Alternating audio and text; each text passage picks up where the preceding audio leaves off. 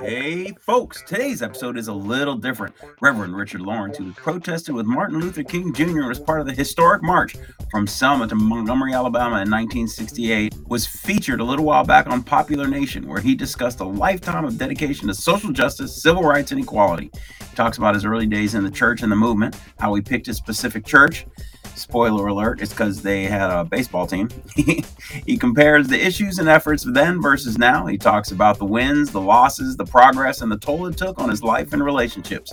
You can hear and watch the full interview on Popular Nation's YouTube channel. Special shout out to Sarah over at Popular Nation for the work on this piece, and go to the Popular Nation YouTube channel for lots of entertaining and interesting stories. Our story begins, as these stories often do. Underlying that, um, you know, is the unconsciousness of a sort of um, deification of whiteness. Um, so that if obviously I was light complexioned, I was closer to being white. And being white is good. No control who lives, who dies, who tells your story. The church has been a critically important part of my life. When we were having black services with uh, other black churches, and I would sing, they would quite ungracefully make fun of me. What what happened to your soul? You know what what happened to you? Um, You should see him dance. Oh Story, no! let's hear another story. Story, story, that one was just sad. A good friend of mine said the woke have to make room for the waking.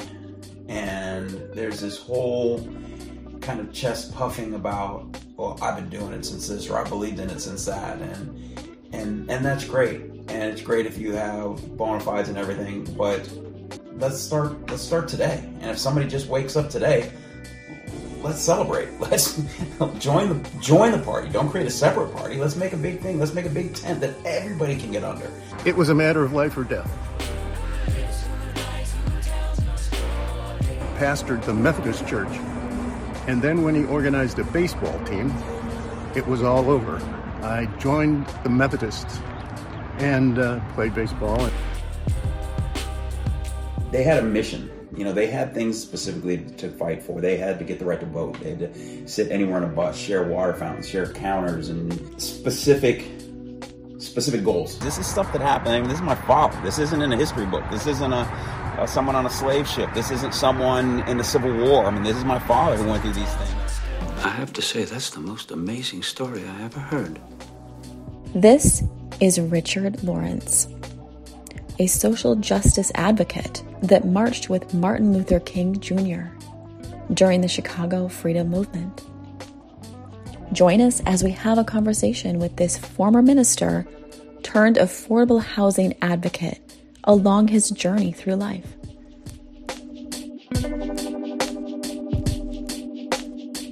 Chicago has had a uh, long history of problems with gangs and with murders, very high incidence of murder in Chicago. This isn't new and it isn't related to the current uh, demonstrations on police violence. my insight to it is obviously I could walk into any room and be considered, especially off season, white. and then I hear a lot of things that people don't necessarily say in you know, mixed company and everything like that. And and people people tell you who they are. People try, you know, and if you just listen, they'll tell you. They'll tell you who they are. they will. And I'm, I'm heartened that most people are good people Yes, who, they are. who mean and do the right thing and everything. But unfortunately, there's still enough, and unfortunately, enough with power and enough with authority and enough with resources that that they stymie and stifle some of the movement, some of the progress that people can make, and take away some of the opportunities, and not take them away, but diminish them. They kind of shift the opportunities. Make 'em hard sometimes, yeah, consciously, sometimes unconsciously. Well, there's a sense in which the church was a lifesaver for me. Uh, I grew up in a little town in Massachusetts called Ballardvale. There were no other black families in Ballardvale. And there were two churches one congregational, which this church is congregational, and a Methodist church. And I um, was really moved by a young minister from Boston Theological Seminary who um, pastored the Methodist church. And then when he organized a baseball team, it was all over. I joined the Methodists and uh, played baseball and sang in the choir and followed this guy around. And he, more than any other single person, sort of directed me toward the ministry in in a, in uh, the Methodist Church, which is a long story and a tough tale to tell. But um, slowly but surely, as I worked in the church, I first appreciated the fact that church is in business to really spend full time caring for other people. Um, and my definition of caring for other people included being willing to take on the tough issues. And the church is not good at that. The church is trying to build a constituency. And the more things you can do that people agree with, the better off you are. Um, so this church and its pastor really do a ministry of social justice. They don't simply, you know, emphasize and, and merely exclusively emphasize the things that hold us together. They, they, they work on the things that are really difficult. And when we moved out here in 1998, I checked in at the church and they uh, very warmly included me as a part of the ministry and as a part of the membership. So the church has been a critically important part of my life. It kind of instilled an uninterruptible desire to do the right thing and to stand for good things whenever whenever given the choice of of of ignoring or embracing or sometimes obviously you know confronting. And it's I've often grown up super proud of course you know the pictures and the history and the stories and the things like that but I was always kind of kind of lost because they had a they had a mission. You know, they had things specifically to fight for. They had to get the right to vote. They had to sit anywhere on a bus, share water fountains, share counters, and specific specific goals. And we're going to protest. We're going to get signatures. We're going to march. We're going to do this until uh, until we've reached this goal. And then you can celebrate. You can say, now we can vote. Now we've eliminated redlining. Now we, I mean, whatever the, the policy was or the, whatever there was, there was a goal, and then there was this long period of of vague progress and vague goals and and invisible ceilings and invisible obstacles and things like that, which made it certainly more difficult to celebrate, to achieve, to check a list, but certainly as important, if not more important, uh, to confront and to, to deal with the stuff daily. And when you have that, and you you kind of force your friends and force your family and force yourself to think about things in different ways and to, to challenge and to, to change convention. It's it's kind of I hate to call it a burden, but it, it, it was just a part of me. It's just a part of me that I, I can't see injustice without speaking up. And I know that sounds kind of cartoony and superhero-y or whatever, but it's just difficult to not say something when you see something and that's probably the biggest thing is is just standing up for the people who can't necessarily stand up for themselves and the people who can't who don't have the same voice and the same power things like that. Just just stand up for them and to you know and then racial awareness. I think a lot of people i think the misconception is if we if we don't see color that everything will be okay. And i don't see black and white. I don't see asian or you know, Hispanic or I don't see any of these things. And and that's not the answer. The answer is to see it and be aware of it and to be aware of the burdens and the challenges and the differences and the heritage and the history as much as you can. You don't have to memorize every bit of everybody's culture, but you should certainly have a healthy curiosity about it. You should certainly have a healthy respect for it and you should certainly try and squash things that that put it in a box and limit it and then you know let everyone out of their box let everyone out of their their limitations and try and provide opportunities and at least an equal footing for everyone to do things like that. That was that's kind of been you know both my mom and dad put that in me years years. I, I can't remember a time not being part of a crusade or an election or a cause or something. I I remember stuffing envelopes at six years old, passing them out, and having friends over and stuff like that. Yeah, I grew up in an all black neighborhood, and I was the I was the white kid, even though I was you know the half black kid. Um, but that's that's where I was comfortable growing up, and that's where I'm comfortable now. I find an odd comfort around old black people because they were the parents and they were the aunts and uncles. They were the big brothers. They were you know the people in the neighborhood who took care of us and who raised us and who taught us stuff. So when i see a group of black people it's it's it's comforting rather than threatening. And i don't know that that would have been the case had i not grown up there. Then we moved away and it was very different but being exposed to it and being indoctrinated, I guess, early, and just saying that they're people. They're not black people. They're not criminals. They're not. They're just people. Yeah. And and never considering that they were black people or anything like that. Just considering they were just people. And so the church's first mission to to those of us who were who were slaves and, and black was to pro- provide us a place where we would feel safe, where we would feel hope. And so the theme became um, never give up. Um, there's uh, hope. There's a new life in the great by and by. And so we began to think that the only hope we had was dying. That the only peace we'd have is when we die. The only happiness we'd have is when we die. And that, that became a really strong message of salvation for millions of, uh, of black slaves. My dad in 65, 1965, went back to, or went to Selma. Got a, a kind of inspiring picture of a young Richard Lawrence with a bullhorn talking to a bunch of freedom fighters and, and motivated people trying to cure the world's ills back in the day.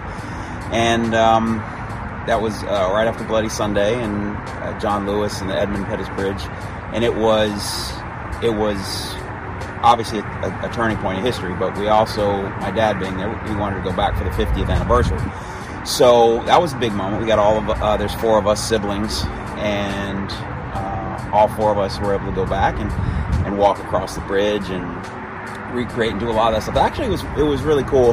Um, he got he got notified, uh, recognized with a medal because he was one of the originals. They had a big ceremony, and all the people who walked across the first time got little medals and a presentation and everything and that obviously I was two years old. I was born in '63. That happened in 1965. I wanted to go, but he didn't let me. and, um, and and I mean, it's just part of the freedom fighting footprint of our family. You know, I mean, we we that's how we were raised. You know, both my parents were very involved in very civil rights stuff, so they passed that just through education and belief and exposure to different things down to us, and then I'd pass it on to my children and hopefully to my friends and then, then to their friends, and, and then we get out more firsthand because this is stuff that happened. I mean, this is my father. This isn't in a history book. This isn't a, a someone on a slave ship. This isn't someone in the Civil War. I mean, this is my father who went through these things and had to face a lot of these things. So it becomes very personal. It becomes very hands-on history. It becomes something like that. So that when I can pass that on to my daughter and all those values. She's she's very active. Both my boys are, are active, but my daughter's super active. Isabel marches and goes to protests and she organizes and she she borrowed a couple. Uh, I, I have a sound system. She borrowed the speakers and the microphone so people could speak and and that's how that's how we kind of connected the Selma to this la- this latest thing. When I went to Selma in '65, really it was because. Um, Dr. King was associated with the with with the movement, um, and I obviously came to really admire him. And as his story became known, um, I became more and more um, enthralled. So when then he decided to move to Chicago, and he lived in Chicago for a year and, and when I was still living there. He moved to the west side. I lived on the south side. Um, because of open housing. And he had a summer of open housing marches, which were the most violent open house demonstrations you could imagine. Tell me what open house means. When a home went on the market, it was not restricted to sale to another white person. And the neighborhoods in Chicago, when because of that restriction, were severely segregated. And so to open the housing markets to blacks required an incredible amount of uh, pressure. And whites responded to that pressure. Um, I, I, don't think um, I can describe accurately what it's like to, to be in a uh, in a march with Dr. King um, and have National Guardsmen with their rifles and bayonets on the end of their rifles, holding off folks who wanted to get to you. Um, so you're saying the white folks? these are white folks who were who were opposing okay.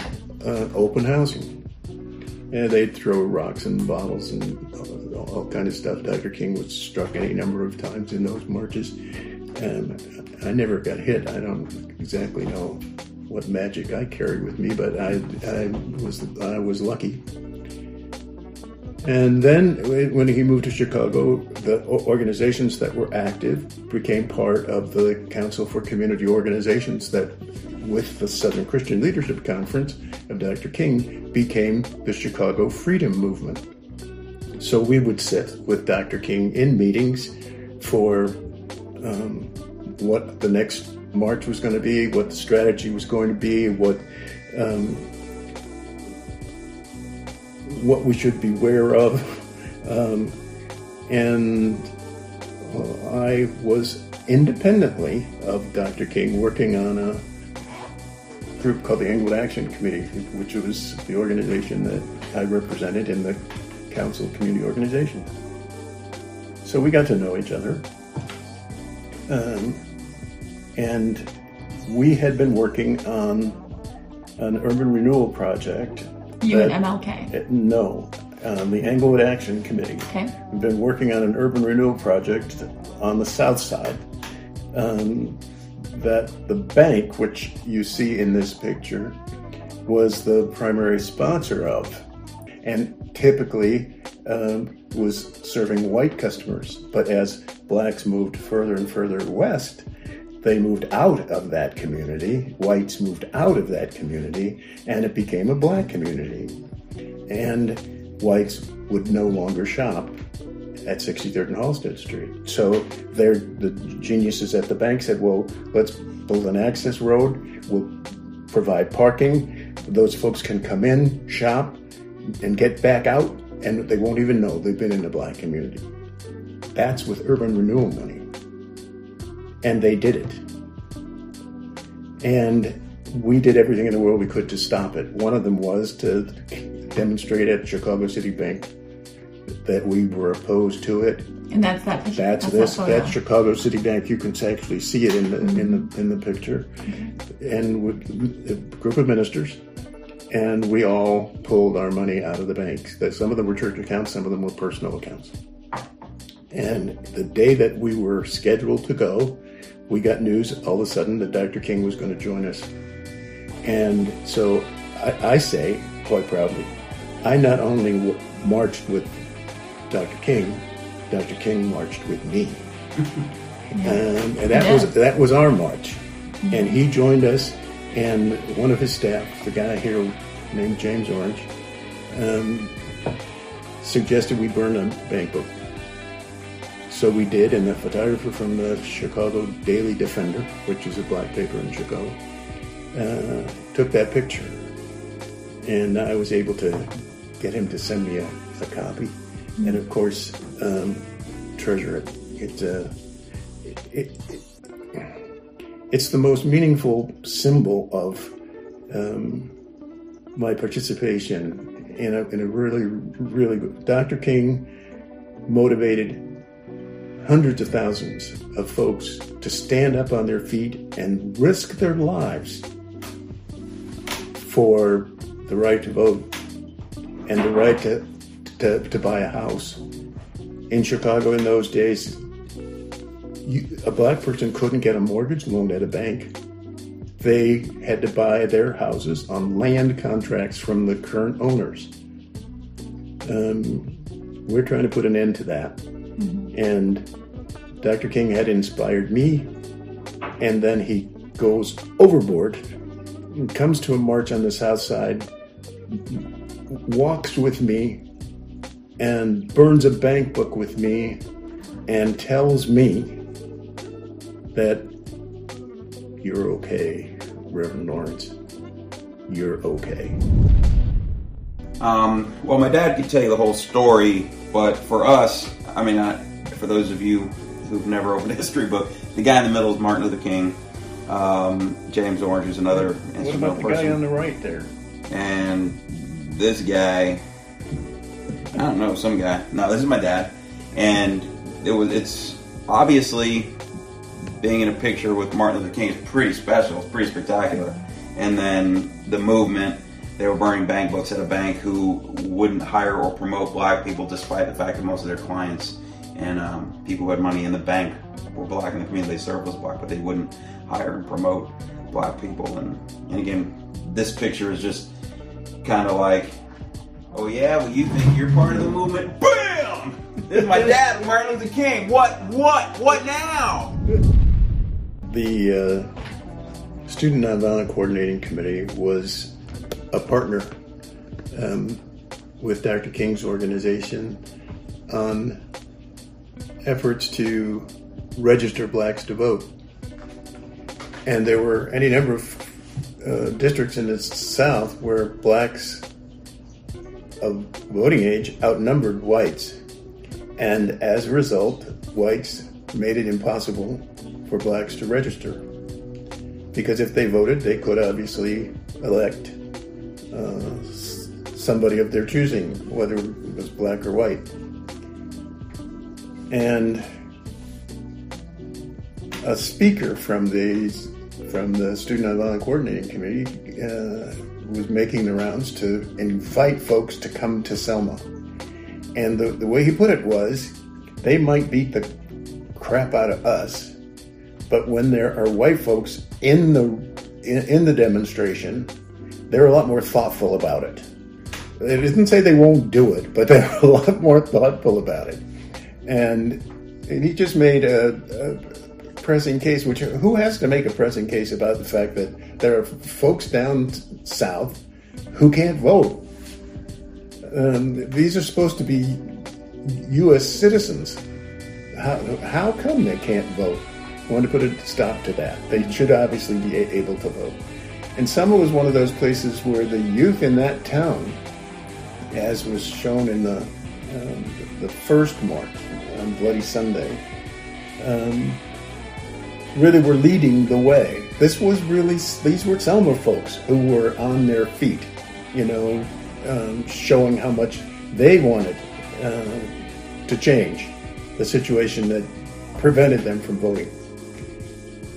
And Dr. King invited uh, ministers in particular uh, and anybody else to come to Selma and stand with the blacks who wanted to register to vote in Selma and um, in March from Selma to Montgomery. It was five days. Um, I really wanted to march, um, and we had a little bit of a tussle uh, after we had arrived there uh, because they put you in different work teams, and they wanted to put me in a work team that would clean up the cow pastures where we were going to be sleeping, um, and um, I, I didn't like that very much. So we all agreed that we would at least march the first leg, and then we'd go to our camps. So I did clean up some cow pastures, um, and every night we had a a rally, and uh, Harry Belafonte, Joan Baez, um, Pete Seeger, uh, a number of the old folk legends um, put on a show. and then we went to bed and get up and marched the next day. Um, we didn't march because we had to take a car to the next place and be ready when the marchers got there. Um, we finally got to um, outskirts of uh, Montgomery, and uh, we all again marched from that from that last campsite to uh, uh, to downtown Montgomery. And Dr. King addressed the crowd. I, the crowd was so huge that um, the main street, in which I had forgotten the name of it, um, was packed. Couldn't get on that. I was around the corner. Um, but the sound system was wonderful. And I, I heard the speech e- easily and clearly. Um, and then we had to get back to Selma. Um, I had brought my Volkswagen from Chicago, and I'd driven some students with me, um, and I got them um, all, found them all. We got back in the Volkswagen bus and went back to uh, Selma. And on the way, we were stopped by a state trooper. Now, ordinarily, maybe not right now, but ordinarily you'd think, so you're stopped by a state trooper, so what? In, in, in, Alabama, in the middle of the tension of, this, of a, a, march like that, you didn't want to be stopped by anybody. And the state trooper was not an exception. We had had a discussion in that bus that if we were stopped by anybody, we needed to be ready to resist. And the way we would resist is that we one one or two, however many had to, would be captured. The rest of us would run in in other directions and do our best to find some help. Just to have to have that discussion, you know, um, it, it is incredible. The obvious the fear that goes with having to have that discussion um, was was just nearly overwhelming. Well, the trooper didn't want anything except to tell us that there had been a shooting on the highway and a woman, her name is Viola Liuzzo, she was from Detroit, was shot and killed. And they wanted to be sure we didn't stop for anybody else again on the road. That that we should get back to Selma as quickly as possible. Um, well, we took that advice and we got back to Selma. We slept there that night, but the next day we got back in the bus and headed back for uh, Chicago. That suggests, you know, um, how terrifying uh, on the one hand and how exhilarating on the other hand um, that trip was. And it was the students who said, you know, after our rally in Chicago, we must go to Selma. And it was just the no questions asked part of that that led us to then fill the Volkswagen bus with some food, which they asked you to bring food supplies for, for the folks who were marching. Uh, and uh, put a mattress over those, and students sat on the mattress uh, for the trip there and back. Um, it was um,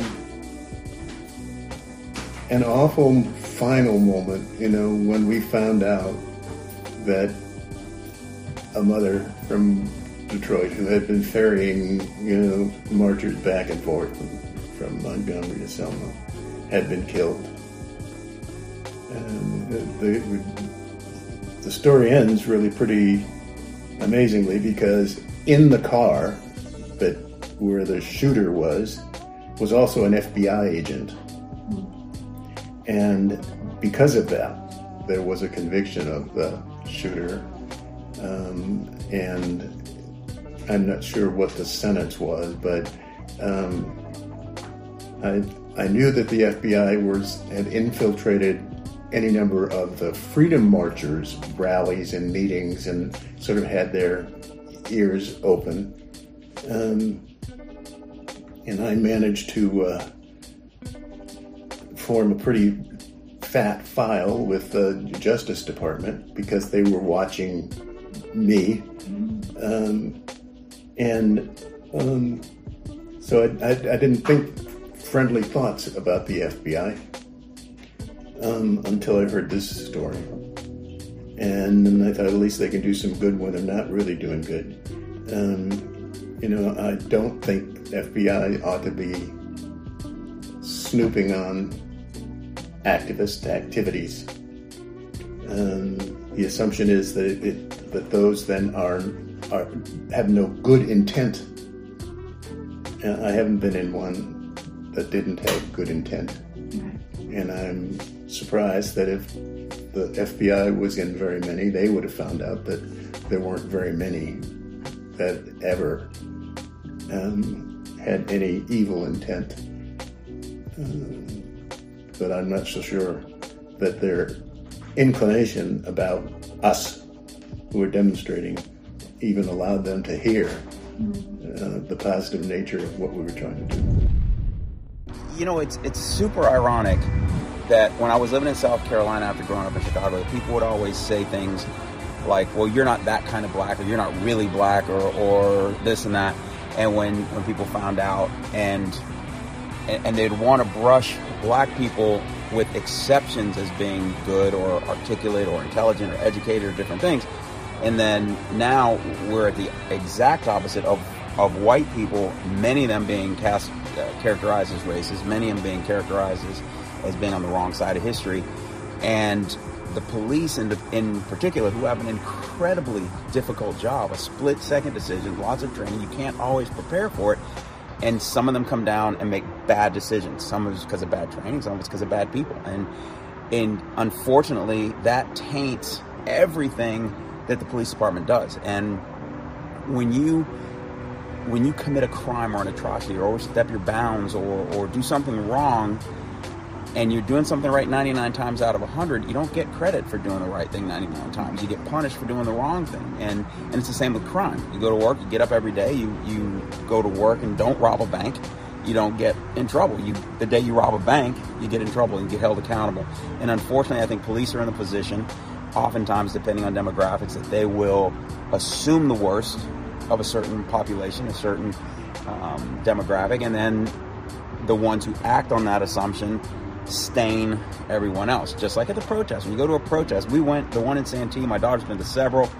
I didn't see a single crossword from anyone, not one. However, obviously La Mesa was a little different, and you get people coming out to agitate and to stir things up. And the police, instead of coming out to engage, they come out in riot gear to protect.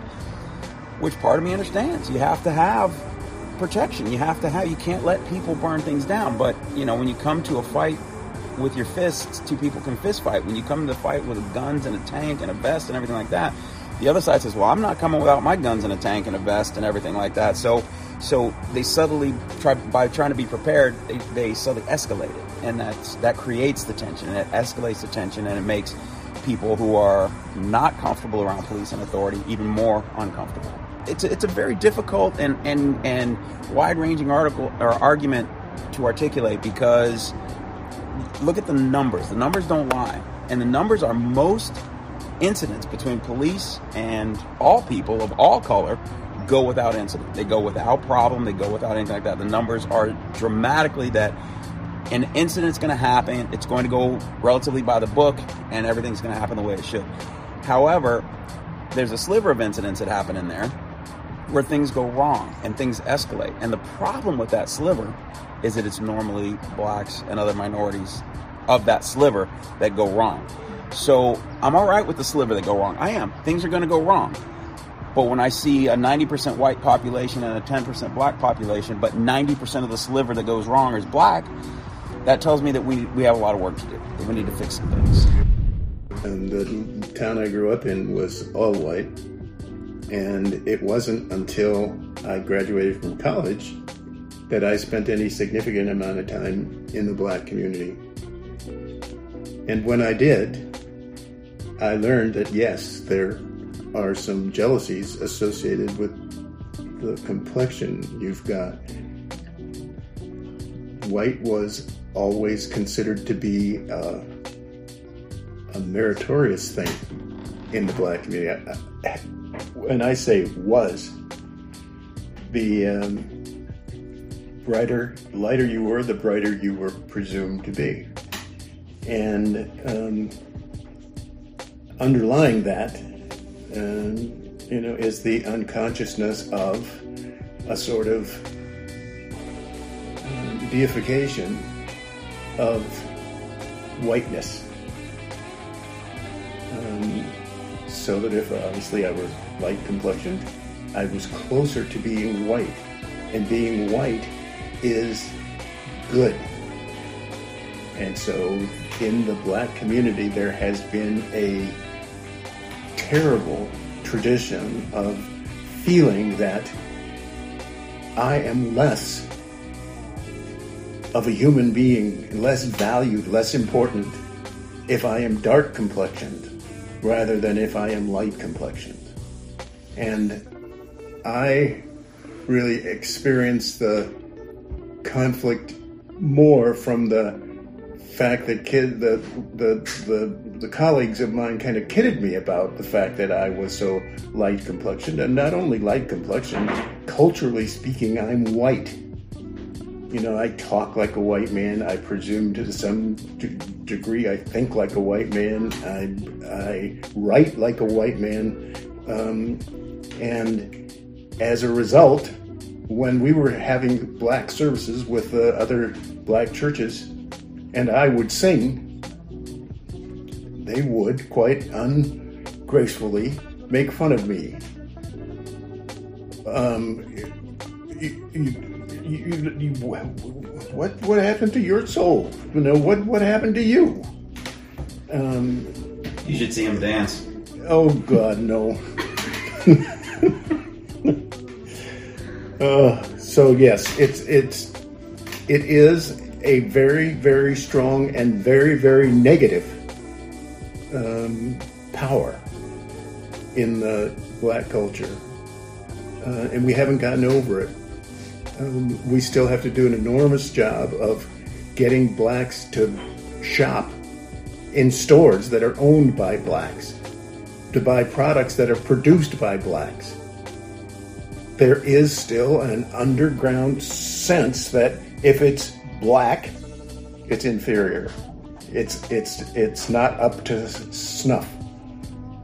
I was um, asked by my mother um, to play a role that, um, in her mind, was the most important thing I could do, which is to live a life as a good person so that my uh, model as a black person um, really helped to move the black cause forward. Um, so white was always uh, uh, on my on my mind I did as a kid um, ask my sister when I had hair to, to straighten it. And then I'd wear a, a, a sock, you know, nylon cap over overnight because otherwise it would get all ruffled. Um, and I'd take myself to church the next day and think I was really uh, a knockout. Oh. You know, um, it was um,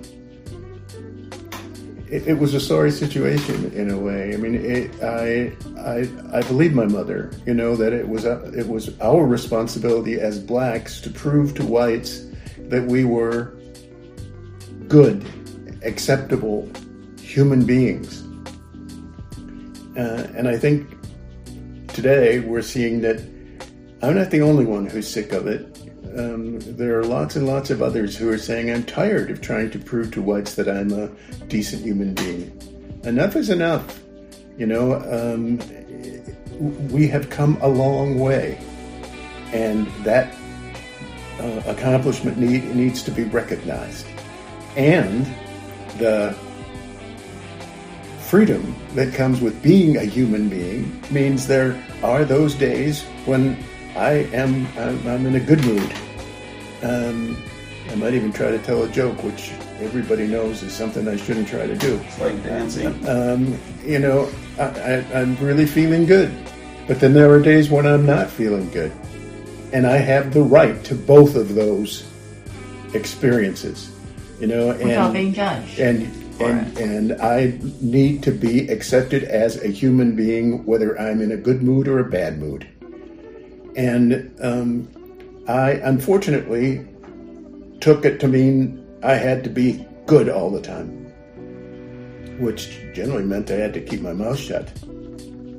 Um, I I encountered a guy in in in Michigan uh, on a vacation with my uh, college friend um, who came to greet us, and he, he, his his announcement was he was really really feeling good today. He just finished a book, the best book he'd ever seen, proving that apes were superior to Negroes.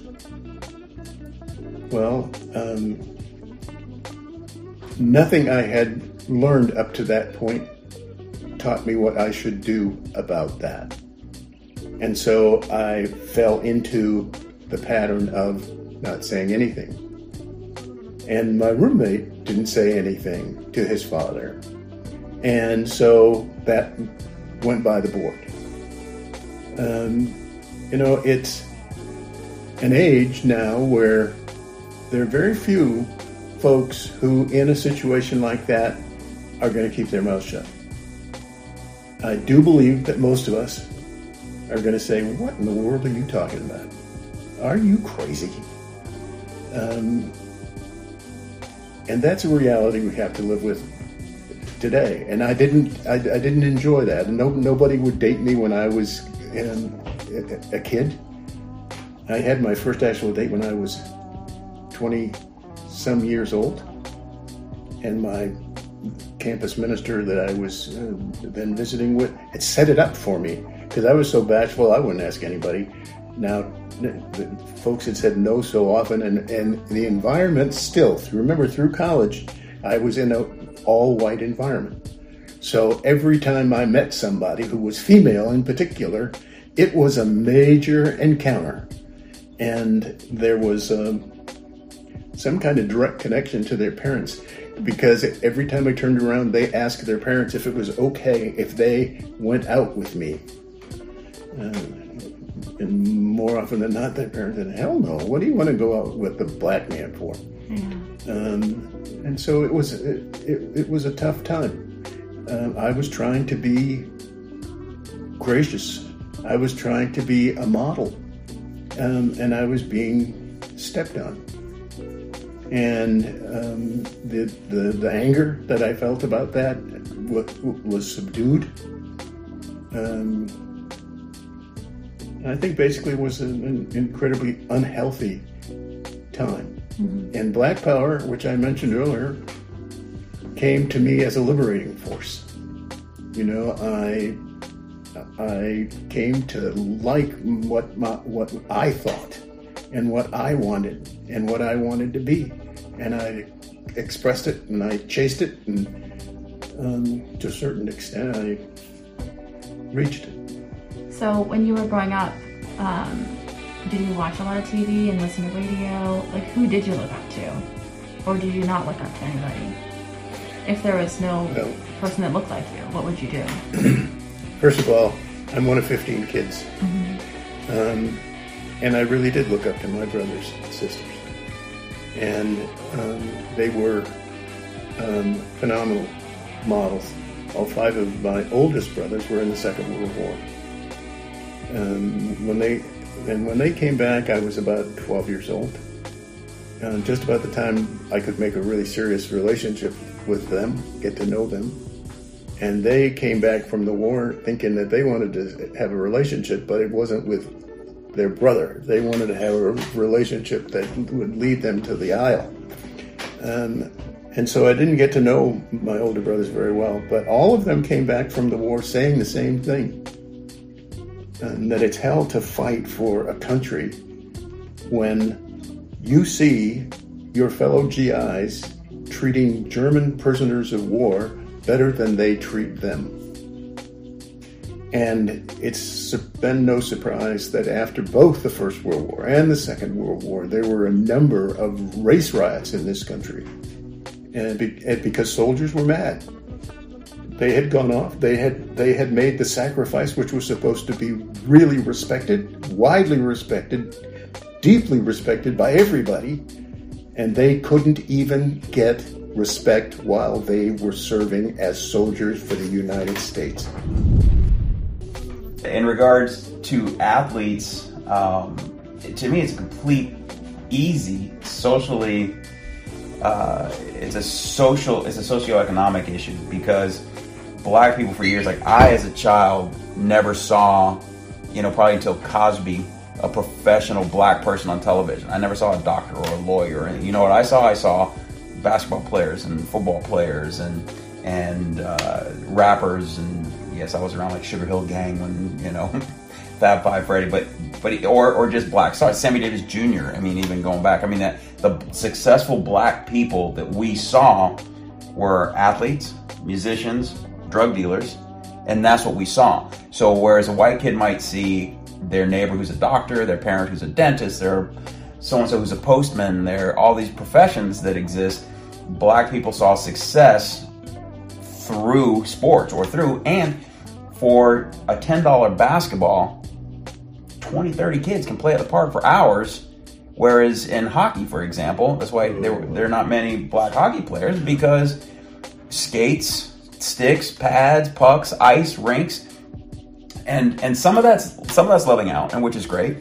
And but it's it's a socio and even baseball you need you need nine gloves, you need bats, you need bases, you need a field. With football, you need grass and a ball. That's why you know in basketball you need a court, which they have them at public parks everywhere, and a ball, and everybody can play. And and if you wanted to play, you had to be good. The people you, you win, you keep playing. You lose, you stop and have to wait your turn again.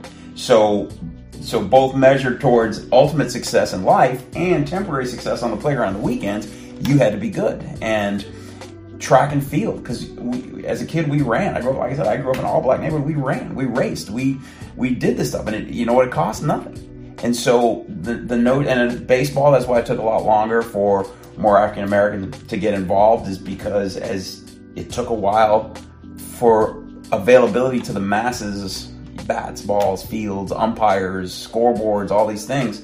Whereas football and basketball were ahead because you didn't need all the socioeconomic infrastructure. You just needed a hoop and a ball, or you needed a football and a field, some grass. So that combined with the lack of of role models, no nobody said, "Hey, I'm going to be a doctor like Mr. Jones," or "I'm going to be you know whatever," because we never saw that. You know what we saw was, you know, reasonably professional, successful maybe construction, maybe you know more more labor intensive jobs. And uh, we had one guy in our neighborhood who was a musician, and he was great. Oscar Lindsay Trio, shout out. And um, you know, but that's what we saw. So Mr. Lindsay was super successful because he was a musician, and that was all. You know, we we didn't see the the preponderance of doctors, lawyers, and store managers, retail executives, corporate, whatever, accountants. We never saw any of that. So again, recently we're seeing more of that, and I think that helps bridge some of the the racial gap. Is just showing a ten year old black kid. Doctors make 100k per year to start. Go to school, be a doctor, because that was never put in our heads. That was just something that was unattainable. This picture is um, one of the family pictures of my dad. He's 10 here, of 15 with my grandfather and my grandmother. That's the best picture we have. Uh, he died very young, one of my dad's brothers. He's one of 15. And when people say your dad doesn't look black, you know, these are this is the this is the color spectrum of his 15 him and 14 siblings, but the 15 kids and um, they're very much indeed black. They don't, you know, and it, it just means a lot. Another trump card to say, we, oh yeah, I'm not black enough for you. What about this? It's my family. I like my family. We're black. Deal with it. Uh, but again, it's family, and we just love to have these family pictures have been up, and it's interesting. My dad hasn't noticed this picture that's been hanging here for years, just because I mean we have all kinds of family pictures everywhere, and they just become part of the scenery and the ambiance, and not you know, we don't we don't typically take them out and put them on the kitchen table and go, "Hey, everybody, look at these pictures." but uh, obviously proud, proud of my family. I love my family. I love all of our history and all of our things that we do. One of the uh, great disappointments of my life is that the cause of racial justice really consumed me virtually entirely. And my first wife, who raised the kids, um, took virtually all the responsibility for the house, and and I got divorced.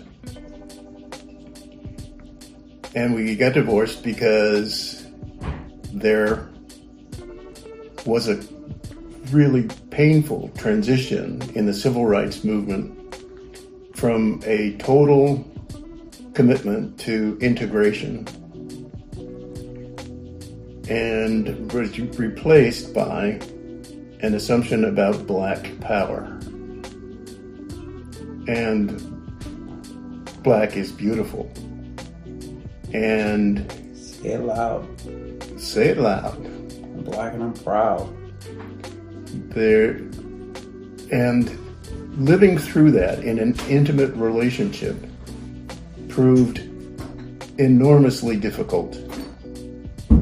And I am sad to this day that I was not able to persevere and adapt and do whatever needed to be done. We tried hard to save the marriage and we couldn't do it. Um, it, it came at a really, really bad time for Tony, who was just, I think, about 16. And uh, which which time? The first, the first separation. No, the first separation. I was like 12. We were still in Chicago. Yeah. I was thinking of the the time from South Carolina, actually, oh. which was sort of the last. Uh, yeah, the first one was in Chicago. Chicago, yes, yes.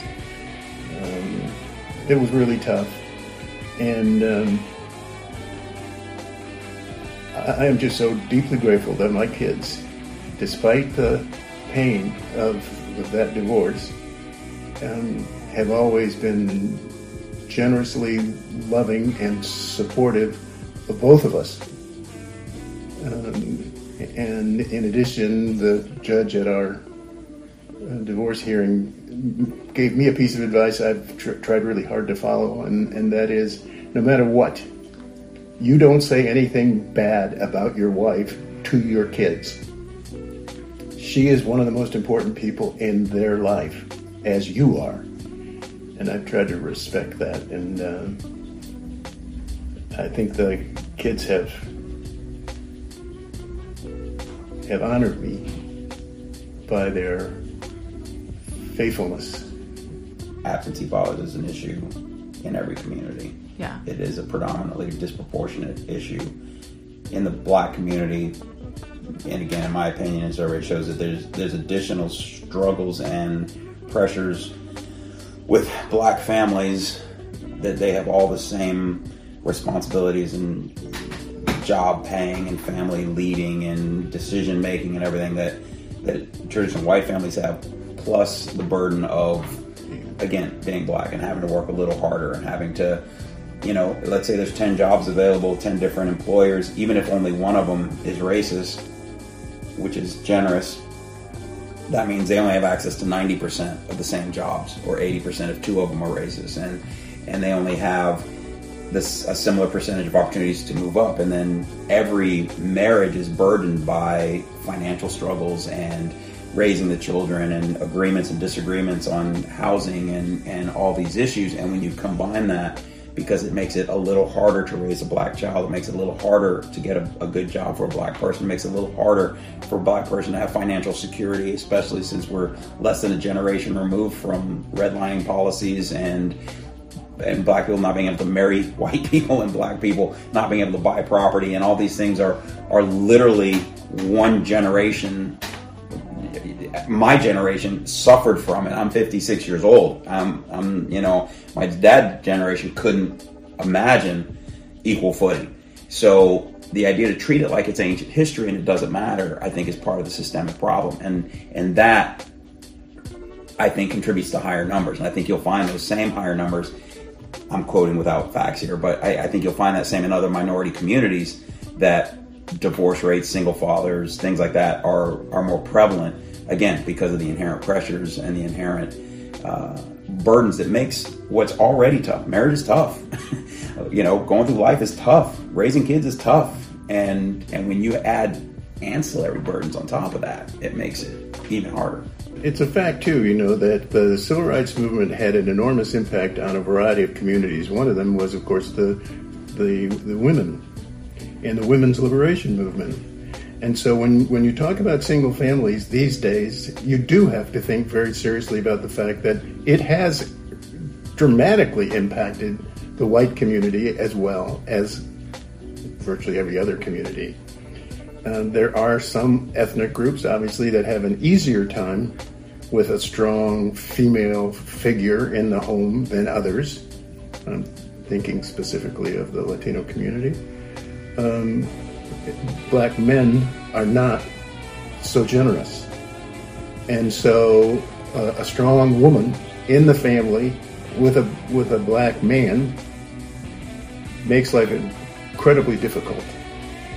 And so, um, and there is a history, you know, from slavery where the woman, partly because of her sexual attractiveness and partly because the white owners were far more willing to invest a certain amount of trust in women that they were not willing to trust in in men um, that that women become favored um, and black men became weakened um, and resentment and pain of various sizes and sorts followed that and we're still living with the with the ingredients there.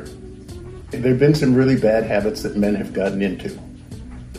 And, and women don't like some of those bad habits and are very much free to say they don't like them. Um, and so it's tougher to be um, um, a man today than it was before. But freedom does that. You know, it, when, when a woman is free to say what she really thinks, things are going to be more difficult than they were before when she was more. Please tell me you're going to edit this out. When, when, when she, no, and when she was more submissive. No, I get it. I totally get it's, what you're It's not. I, I do understand that. It's a very traditional. It's a very traditional argument, and it's a very popular argument right now. And it's not completely untrue. It's not. It's not inherent garbage. But the idea that that it's harder to be a man is only because the definition for a man used to be very straightforward. It used to be be tough, don't cry, provide for the family, do go to work, come home, you know, you know what? Be a man, be a man, don't cry, be a man, don't be a little boy, be a man. Now you're acting like a girl, and and that become very easily defined. And so so people in attempts to be a man had a very simple direction. It's just as easy to be a man as soon as you let go of all of that, and as soon as you redefine being a man it's it's just as easy. You you you come every day faced with something, do the right thing, try and stand for the right things, um, make decisions that benefit people other than yourself sometimes, and you know that's a thumbnail. Be a man, but there's there's there's no there's no definition anymore. So in some ways, I, I guess it's more more challenging to find out what being a man means. But in other ways, it's much easier just to be a man because it's broader and you don't have to you know i was i like to sing i like show tunes i like things like that so i was and i don't drink beer so those two things disqualified me from being a man for a long time uh, it's more humorously but those are things you do. Men drink beer. What do you do? You go drink beer. Oh you, oh, you don't sing. Women women sing. Men don't sing. And and now you're you're free it's broader. And i don't even want to say the cost of it but an ancillary thing of that is that that women are stronger as well, and women can now vocalize things that they like and don't like. And some women and some men absolutely like the old definition of a man and have put it in a box and be a man, and that's okay, right? Yeah, that's okay. Yeah, there's there's nothing wrong with being a strong man. there's nothing wrong with opening doors and, and paying for meals and doing all that stuff. But if that's not you, that's okay. And there's somebody out there for you. And the problem with the the traditional masculinity is is we've been very slow to embrace other interpretations of masculinity because we want it defined. We want to know if we fit in this box and we're a man, damn it. And and if we don't fit in this box, well, you're less than a man because I'm in this box. And all the men, we're in the box. All you outside, not men. And that makes it easy. And it's it's just different. It's not it's not you know again you just worry about yourself, open doors, pay your bills, pay the check, do whatever. Great. But once you cross over to judging other men and their shortcomings to fit in your box, to me, that makes you a lot less of a man and more of a coward or a bully or, or dumb, you know, who just can't think outside of this box. And, you know, I, I like to think the traditional roles of men are still important. My advice is keep at it. Keep walking. You know, it's it's very peculiar. You know, in a democracy, we think somehow somebody else is going to take care of keeping things straight. Well, nobody else is. We need to be ready all the time to stand up, find out what's going on, and to be prepared to do what we have to do to set it right. And unless we are so prepared, we're going to find ourselves doing this again. And it's my hope that what this teaches us is exactly that. You can't quit. You can't stop. You can't go to sleep. You can't give up. You've got to stay out there fighting and making it clear that you will stand up for the things you know to be wrong. Not just today, but any day they occur. So let's do it right. Let's let's really make this a, a march for justice. Let's really be sure that this country can hold its head up as a country that leads the world in doing what is just for all of its citizens. How we get there is the hard work. It's the details. It's why we can't sit down. It's why we can't go to sleep. This isn't finished by demonstrations. This is finished when we sit and consult and agree and establish a, a, an atmosphere of justice for all. There is a consciousness that the things we say are are heroes have a, a real impact on the culture. So that when you wave the Confederate flag at the racetrack, you're saying somehow that, at least hinting somehow, that the past associated with that flag, which includes slavery and a civil war, are somehow okay. Well, they're not okay. And we need to think, always need to think, you know, about who our heroes are. There are no perfect human beings. And so, in one way, there might not be any statues. You know, and that would not be bad. Um, but there are some folks who have done some good things. And maybe we want to put up a statue. Uh, but if there is any question about it, then in my judgment, that statue should come down. It's it's a discussion we ought to have. You know, it's it's disappointing as hell to me when I go to went to the Harvard Business School and I said, how would you calculate the impact that slavery had on the U.S. ability to become economically dominant in the country? You know, could we measure that impact in dollars?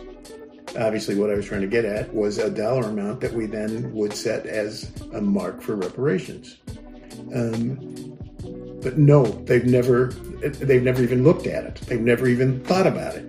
Um, so um, reparations is a, is a serious issue. You know, you you don't treat a group of people the way we have treated blacks in this country without facing the fact that that cost something Oh yes. More than money. more than money. And unless you face the cost directly, one of the great things about South Africa was the commission that required the supporters of apartheid to face directly charges of what they had done. Well, we're not in the same era uh, these days, but we need to face exactly what we have done and we need to make up for it. We need to face the cost. We need to face up to the fact that there was a cost to the history of slavery that this country perpetuated. I'm saying we have to face up to it. That to me is what the foundation of, of reparations is all about. The issue of how we make reparations is wide open as far as I'm concerned. I am not looking for uh, a handout. You know, there is, when you say justice, we sometimes really get our heads screwed up. There are three levels of justice that I'm concerned about distributive justice, which is really simple. Kids know how to do it. You got a bag of candy, and there you got six friends one for you, one for you, one for you, one for you, one for you. So when you look at the society, then where distributive justice exists, that should be the result. The kids would all end up with the same number of candies in their bag. That's one level of justice. Then there's restorative justice. Okay, I'm not going to give you any of my candy. Period. I'm not going to do it because you're black and you don't deserve to have any candy. So then I have to make up for, restore somehow the damage I have done to that individual or that group of people. That's the end result that we're looking for. You know, we use distributive justice to say how bad or how good a job are we doing. You know, if if as a matter of fact you got uh, 900 um, folks in the population who um, are black and none of them have a job, something's wrong. Um, that's the foundation. We look at ourselves through the lens of distributive justice. How well have we really, you know, 90% and 1% distributive justice just got sat on. You know, the, the, there's no way in the world to justify that. And then the question becomes, what do you do about it? That's restorative justice. And the answers to that don't come off the top of your head. You got to think about it and you got to work at it. And the final level, as I've said, is creative justice, and and that's at the place where we just do as a we don't just do, but we learn to do as a nation what is really needed, what is really good for other folks. You know, we we freely sacrifice what our self-interest is to, to be sure that the other person is taken care of. That's that's sacrificial. That's love. You know, that in some people's mind is crazy, but um, that for me is the third the third level of justice, where we get to the point where we're more concerned about your welfare than I am about my own welfare. Don't assume that the rhetoric you've heard your whole life is correct, and, and it very well may be. I'm not going to say it's wrong, but let's entertain the notion that a lot of people are passionate about another side of this issue, and let's try and find out why. Let's try and uh, find out well what led to this. What's the history behind this? Let's try and find out why we may need to adjust our thinking. You know, and, and let's try to adjust it. Let's be mindful of what's going on. And again, optimistic that more people are doing that, and with more resources and history and things like that, I think we're heading in the right direction. I'm really living with the hope that we're going to get it right this time. And that there is a quality out there now that uh, strikes me as more powerful, and longer longevity, more longevity than anything we've ever seen before. Um, and I, I just say, keep it going, keep it going. I want to give a shout out and a big thank you to Sarah over at Popular Nation. You can find more stories like this and a variety of fascinating, well crafted stories told by Sarah at Popular Nation. Popular Nation on YouTube, Popular Nation on Facebook, or OnePopularNation.com. It's a media news company that provides excellent stories. And she did the narration and the editing. You can find the full interview on Popular Nation on YouTube. So check it out, Popular Nation. Thanks, Sarah. As for me, I'm simply Tony in the Mesa, the Mesa. Outro. Outro. Outro. Outro. And that's going to do it for another episode of Tony on the Mic. Thanks for listening. Thanks for supporting. I want to thank my guests. I want to thank my sponsors. And you can find more info and episodes at TonyOnTheMic.com. Tony on the Mic on Twitter, on TikTok, on Facebook, on Instagram, on YouTube. All these platforms are slowly becoming populated with quality entertainment products. So check it out and tell your friends and click and like and subscribe and all that stuff.